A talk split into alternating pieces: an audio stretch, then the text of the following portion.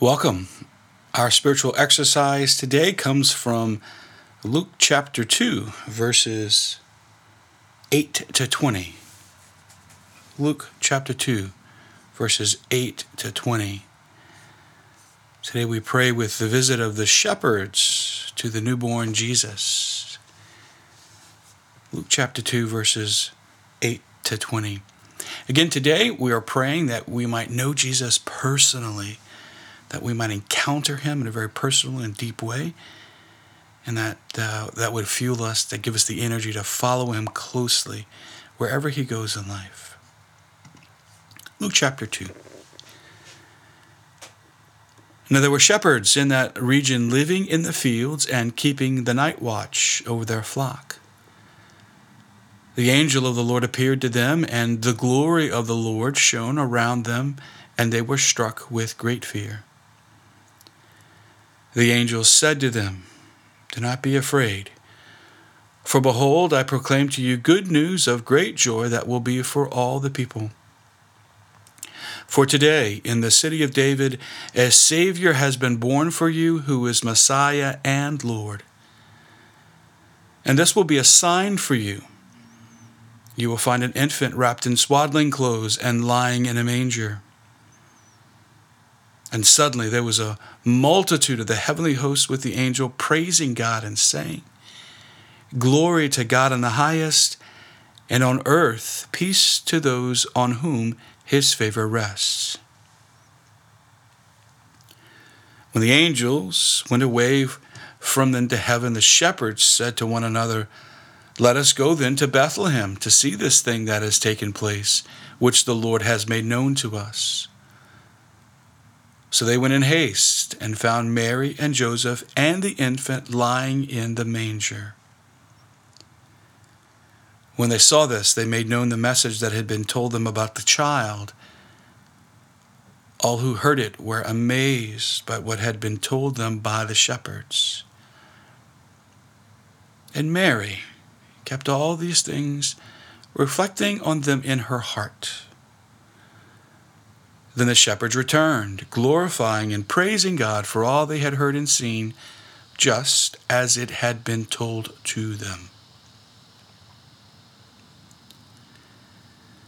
Holy Spirit, we ask that you would enliven our spiritual senses, that you would guide us. We give you complete permission to inspire our imaginative prayer. I invite you to close your eyes.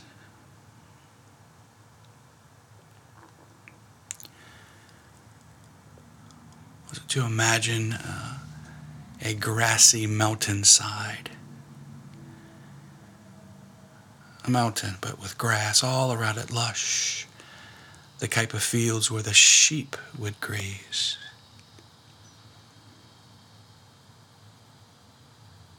It's evening, but the moon is bright. The stars are radiant. Enough light just from the moon to easily illuminate everything around you as you stand in that field on the mountain.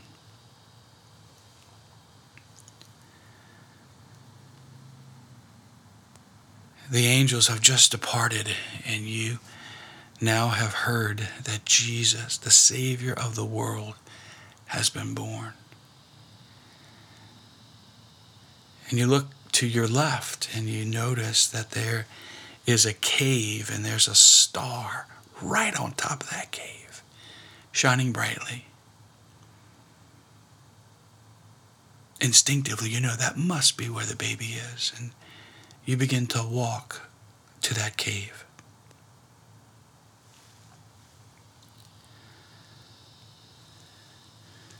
As you get to the entrance of the cave, you peer into the cave. You notice the floor, the dirt floor, and the hewn rock walls. And like hugging the walls are sheep. You can see the sheep kind of sleeping next to the walls of the cave.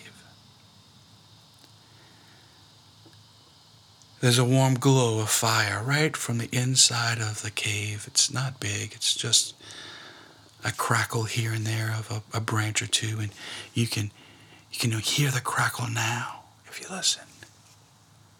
The fire. Just enough to bring light and warmth, a warm light, to the cave.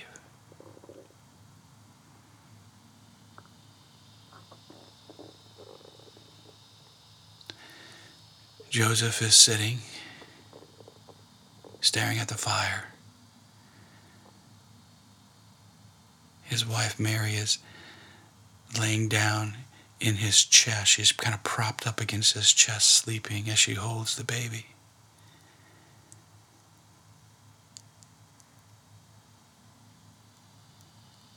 What does Joseph look like?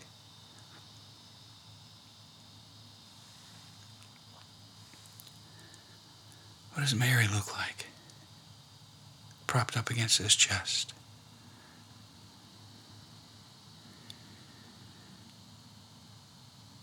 Joseph looks at you eyeball to eyeball, and he motions to you to come in, come into the cave. You sit right next to him. And as you sit, Mary's eyes open and she smiles because you're there.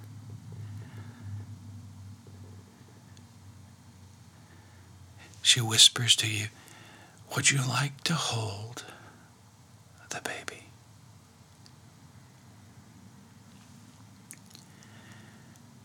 She just places the baby in your arms, just without even really asking permission. She just gives you the baby. And there you are. You are holding God. Mary's looking at you, smiling with love. Joseph is looking at you, smiling with love. Stay there. Hold the baby. Let them look at you. And God bless you.